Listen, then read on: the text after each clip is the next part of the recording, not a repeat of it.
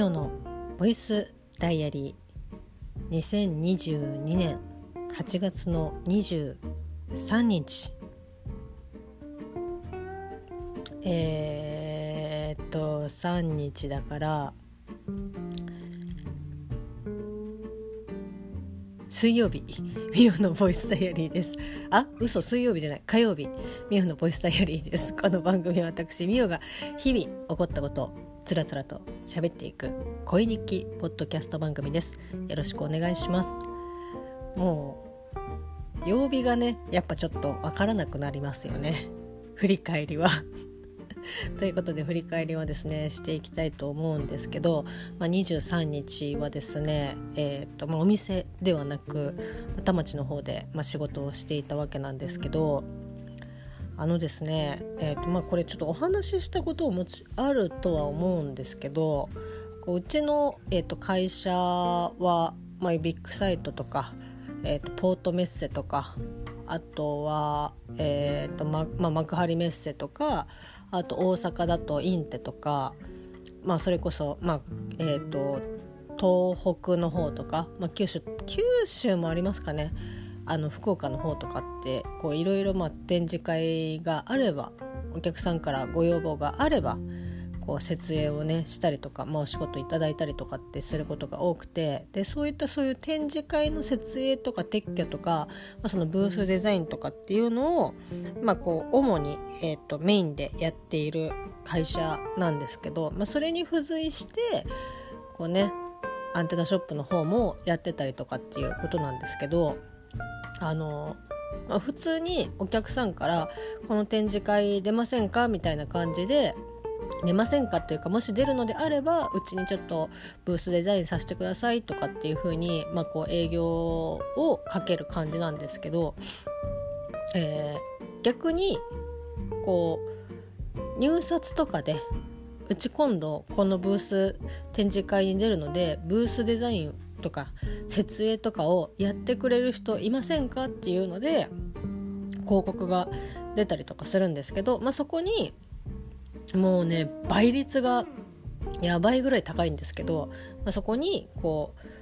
うちも入札参加したりとかっていう風にするんですけどあの入札って本当に0かこう100かっていうもう取れなかったらもう1円にもならないのででもそこにその入札を取るまでにすごいね、まあ、こう準備をしていろいろまあこう提案書出したりとか作ったりとかそういうブースデザインを仕事が決まってもいないのにブースデザインをしたりとかしてあの入札に臨むんですけどなのでちょっと書類のミスとかあったらもうその時点で、まあ、もうこう無効になってしまうわけなんですね。で期日もえっと、きっちりあって何日の何時までに書類を出さなかったら、まあ、その時点でアウトみたいな感じなのですごくですね気を使うというかこうまあ適当にああまあ今日できなかったからまあ明日ちょっと帳尻合わせてみたいなことは、まあ、一切通用しないのですごくあれ大丈夫だよなあれ揃ってる大丈夫だよなみたいな感じでもうねすごく神経を尖らせるんですけどまああのコロナが、えーと、流行って、まあ、展示会とかも別にうちの仕事職業職種以外とかももちろんそうの方もそうですけどやっぱこう仕事がねうちで言ったらもう展示会がほぼずっと中止みたいな感じになっててでまあちょこちょこまあ東京は今でこそって感じですけどまあ少しみんなコロナってなんかこう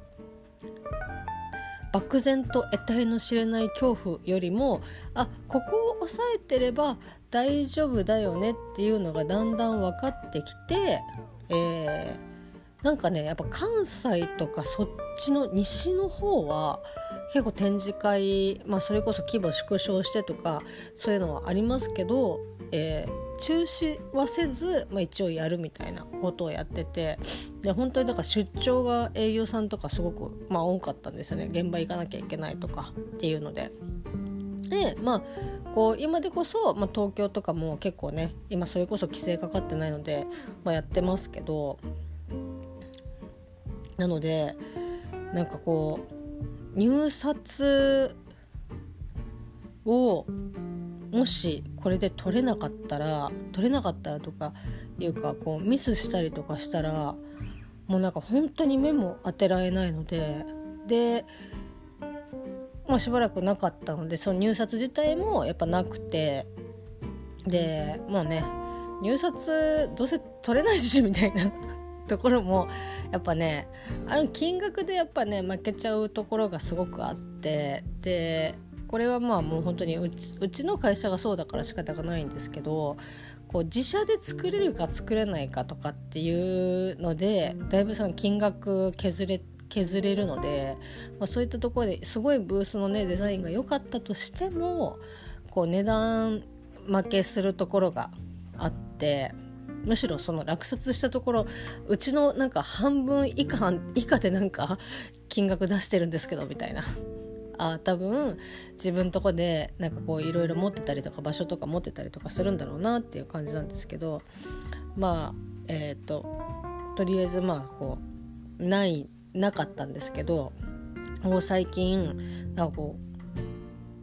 前回も参加して、まあ、取れなかったけど、まあ、一応毎年参加してるところが、えーとまあ、入札広告を出しててで、まあ、営業があの今年もやるみたいなんでちょっと書類準備お願いしますみたいな感じで。えすげえ入札なんかすげえご無沙汰な感じするけどちょっとやり方覚えてるかなみたいな感じで書類揃えたりとかあと何ですかね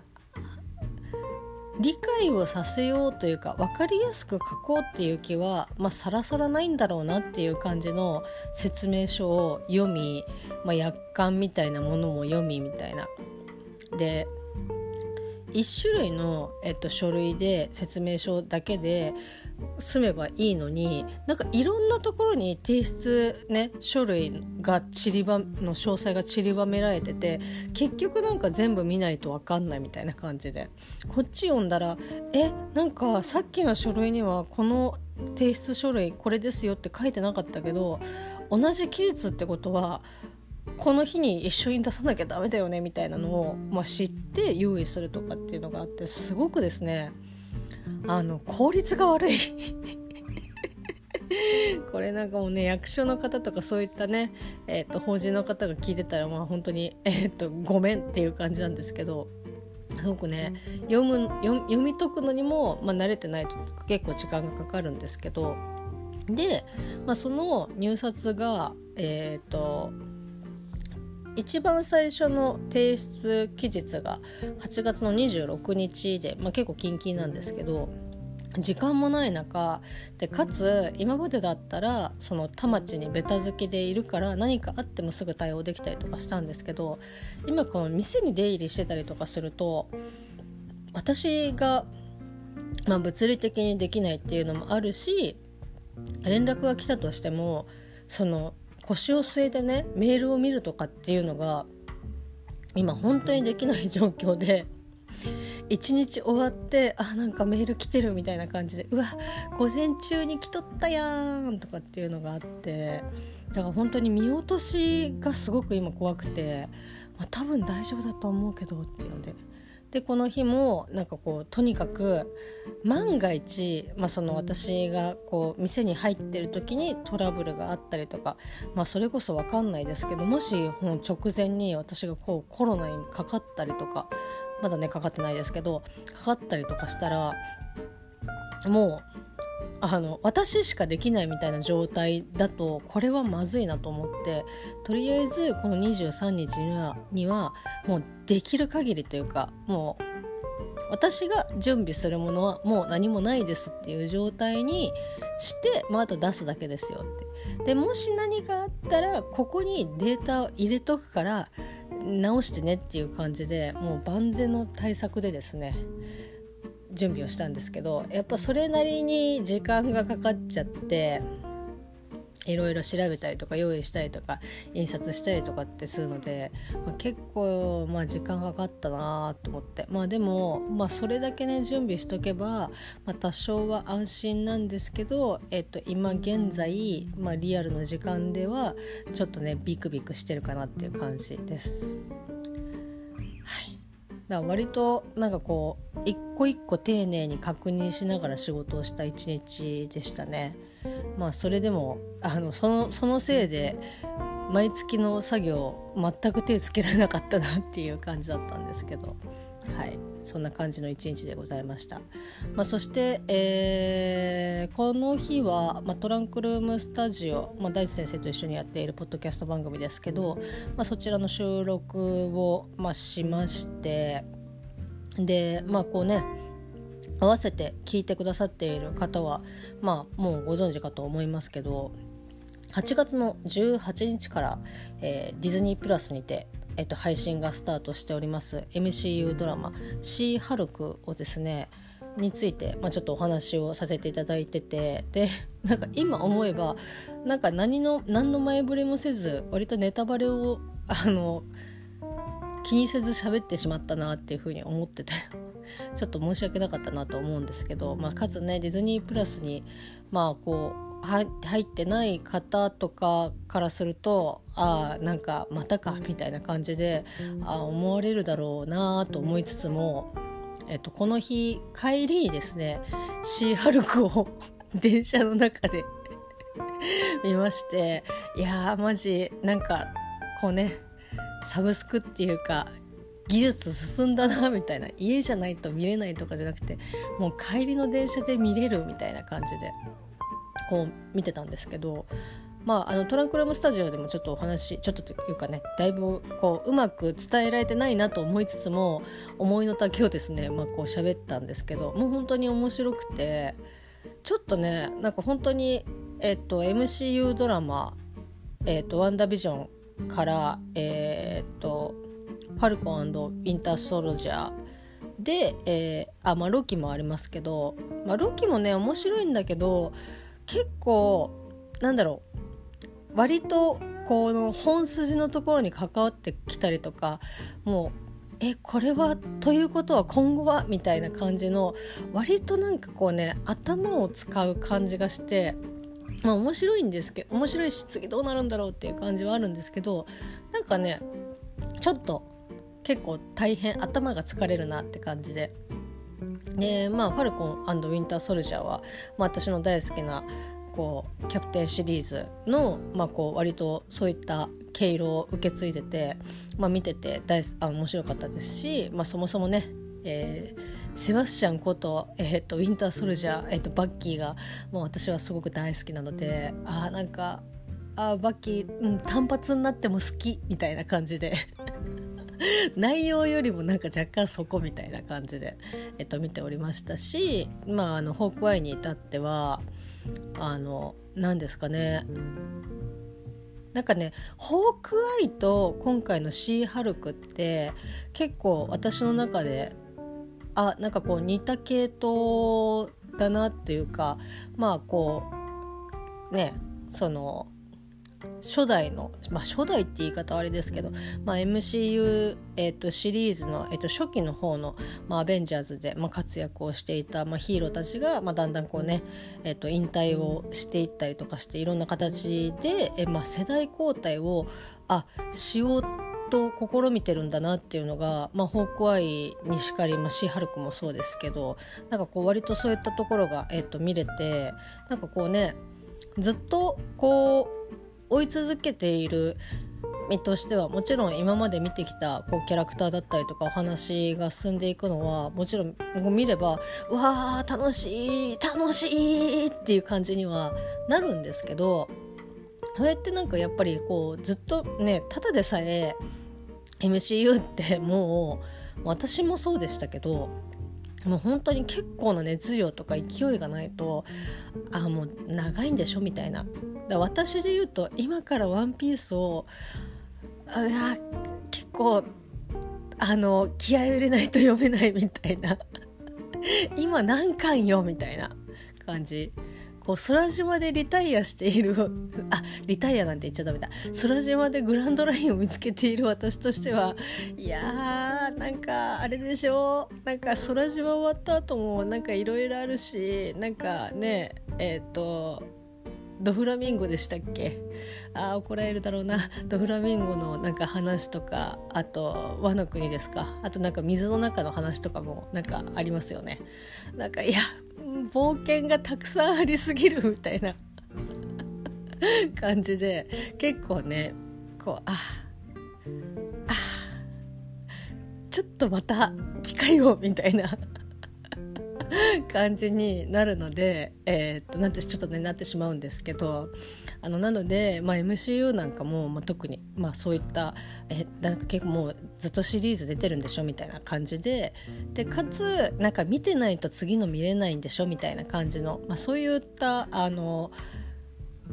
マイナス要素みたいなところが、まあ、割と大きい。だ本当に船に乗っかるのに波に乗っかるのにすごく体力使うみたいなところがあってでまあこうねなかなかこう新しく参入するしにくい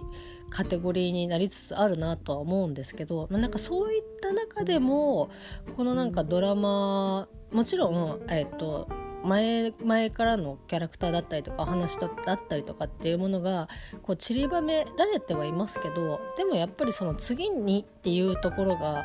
そのすごく見えるのでなんかまあ新たにまたこう楽しいねこう面白いその物語がなんかこうこれから見れるんだなってまたなんかワクワクできるんだなっていうのが見えるのですごくね楽しいんですよね見てて。かつなんかこれだったらこっから、えーとまあ、別にその映画じゃなくてもそのドラマからその MCU の流れにもうなんか入っていく行きやすいのかなと思って。で特に、まあ、シーハルクなんかは、まあ、ホークアイもそうでしたけどもうなんか今までのは今までみたいな感じでなんかこうすごく新たに進んでいく感じがしてでかつなんだろうそんな暗くない感じ重くない感じがしたのですごくね良かったなと思いますしあのミス・マーベルももちろんその新しくね、まあ、世代交代というか、まあ、あれは本当にもうがっつりヒーローのに行く話ですけど、まあ、やっぱりこうなんだろうな世代交代といえど、まあ、本当に年齢層的にもまあ言ったらそのスパイダーマンみたいな感じ感覚なので割とね見ててちょっとイラッとするところも あるしそのキャラクターの、まあ、幼いからこそこうその行動はいやあーっていうところもあったりとか、まあ、あとまあなんだろうな一緒にワクワクするというよりも見守りたいみたいな感じでなんとなくねこう落ち着いた感じで見てたんですけどなんかシーハルクはねなんかこうすごく、まあ、そのヒーロー像これなんか別にヒーローとかの、まあ、話とかっていうよりもなんかこう今後のその女性だったりとかっていうところがすごくなんかこう現れてるなと思って。でまあその女性のヒーローとかってこう MCU で、まあ、今までで言うと、まあ、こう一番大きいのって、まあ、ナターシャが一番、えっと、大きいと思いますし、まあ、ワンダもそうですけど、まあ、あとあれですかアントマンワスプもそうですし、まあ、あと,、え、ー、とナターシャの、えっ、ー、と妹もそうですしあ名前と忘れしましたけど。あとはホークアイに出てくる、まあ、ケイトもそうですけどなんかこういろんなそのなんだろうな女性の、えーとまあ、こうヒーローが出てくる中でそれでもなんかやっぱりヒーローにであること、まあ、もちろんその本人が望む望まないにしてももうヒーローのなんか道を歩んでいくみたいな歩まざるを得ないみたいなところが、まあ、結構、まあ、って、まあ、ミス・マーベルはちょっとちょっと違いますけど割とね自らこうヒーローになりたいみたいな感じで憧れで、まあ、ケイトもじゃ、まあ、そういう系はありますけどなんかシーハルクに至ってはなんかそういう道もあるかもしれないけど決してその道しかないわけわけではないっていうところがすごくあってだからすごいそのまあちょっとねネタバレになっちゃいますけど、まあ、そのブルースのいとこが、えーまあ、こうね、致死量の、えっと、ガガンマ線をなんか浴びたみたいな感じでよう生きとなんかえそんな簡単に感染しちゃうの？みたいな。感じでしたけど今までのなんか戦いとかで絶対血とか飛んでるあ飛んでなかったのかなみたいな感じで。でまあなんかこう新たにねこうハルクが生まれるわけですけどなんかこう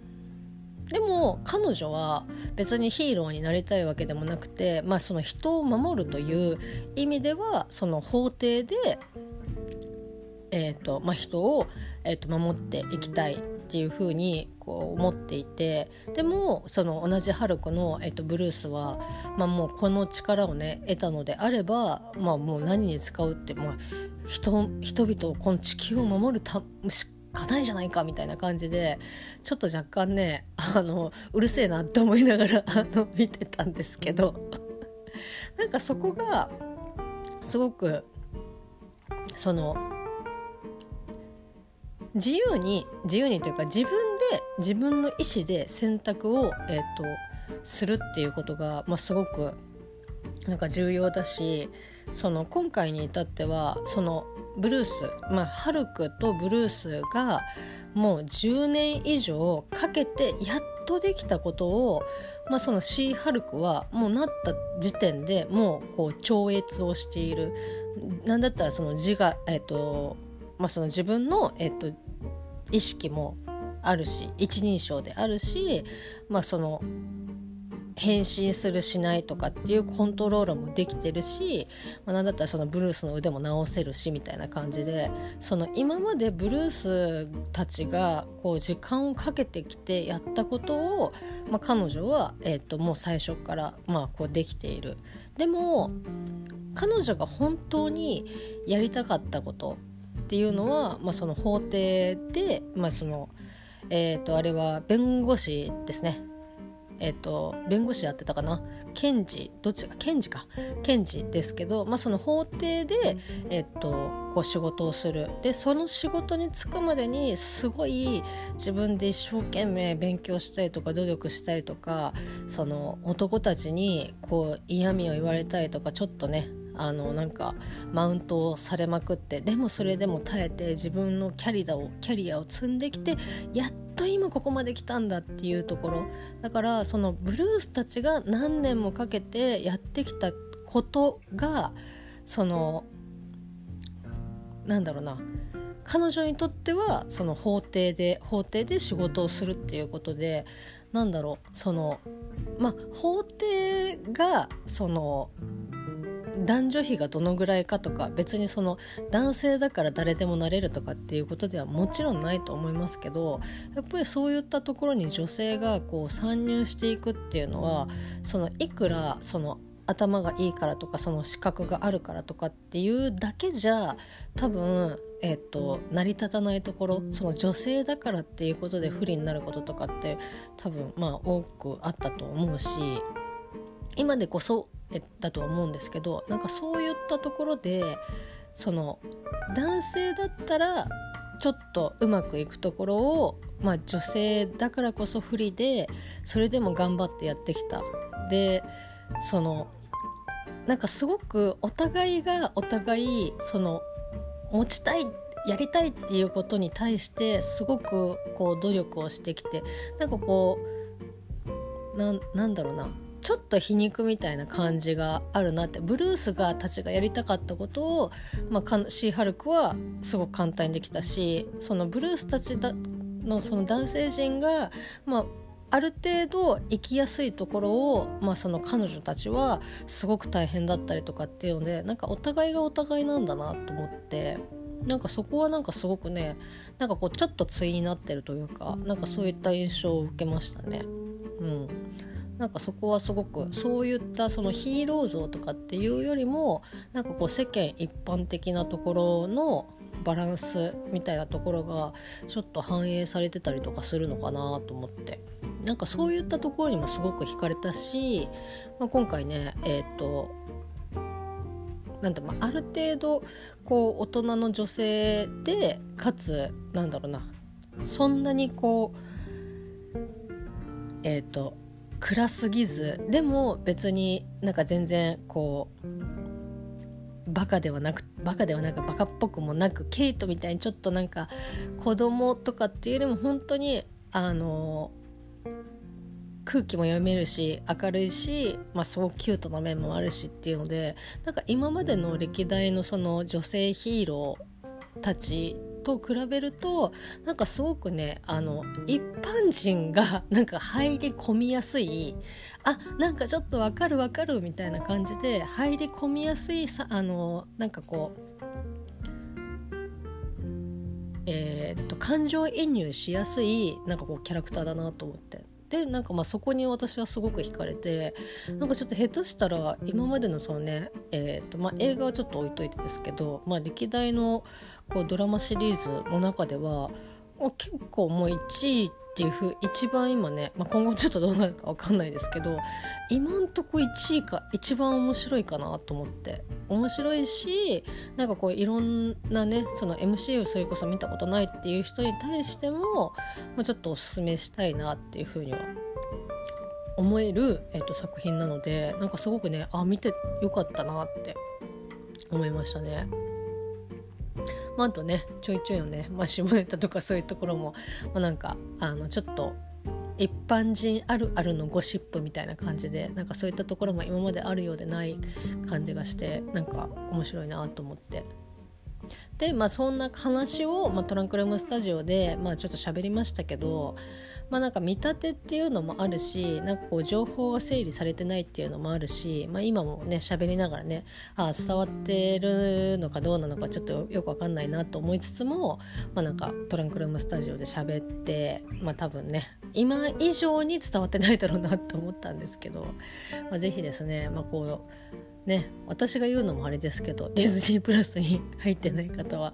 ねあれですけど、まあ、もし機会があれば見ていただきたいなというふうに思いますし、まあ、こうねディズニープラスに入っている方は、まあ、こうぜひですねあ MCU でしょみたいな感じではなくて、まあ、なんか普通に一本のね、まあ、ドラマみたいな感じでこう見ていただければなんかこうあちょっと続き見てみようかなっていうふうに、えー、と思えると思うので、まあ、ちょっと見てほしいなっていうふうに思いました。はいまあ、あと,、えー、とここまでダラダラ喋りましたけどえー、この日はですね、まあ、トランクルームスタジオの収録が終わり、まあ、シーハルクのね、えーとまあ、伝わりにくい、えーと、私の感想を話しなんとですねベッドが搬入されました。はい。まああの夜の10時過ぎとかですけどね。えーとそこから、まあ、組み立て始めてで最初はまあ1つだけ組み立ててみたいな話だったんですけどもうここまで来たらもう2台ね私と又助君の分、まあ、それ以外ないですけど あの組み立ててで一応マットレスも、えー、と一緒に届いてたんですけどなんかあれなのねやっぱ確かに言われてみればって感じなんですけど、まあ、今でこそ幅幅っていうか高さが何センチぐらい20センチあるかなぐらいの幅になってますけど届いた時には、まあ、あの真空パックになった状態でロールで届いてあマットレスってこんな感じで届くんだみたいな。でそこからまあなんか膨らむのに時間がかかるのでとりあえずえっ、ー、とまあ、こう土台を組み立ててその上に今までねお世話になっていたお布団を、まあ、敷き、まあ、寝るみたいな感じで、まあ、それでもやっぱベッドであの足がつくので高さが出るので天井が近いみたいな感じで。あれこんなだったっけな？みたいな。なんかやけに部屋が狭く感じるなっていう感じで。まあでも、まあ、無事にね組み立てることができてよかったなっていうふうに思っております。はい。まあ、なので昨日寝たのはかなり遅かったですね。かつまたあのソファーでねちょっとああ歌たね最高みたいな感じで、えー、と寝てしまったらもうちょっとね人様に言えるような あの時間には時間に、えーと、うたた寝からこうハッてなってはっはっうわみたいな感じに なっておりました。そんな、えーまあ、いろいろね、えー、と仕事したり動画、えー、とドラマ見たり、えー、とベッド組み立てたりといろいろおしゃおしゃした。8月の23日水曜日。ああ嘘嘘嘘。8月の23日火曜日でした。それではまたね。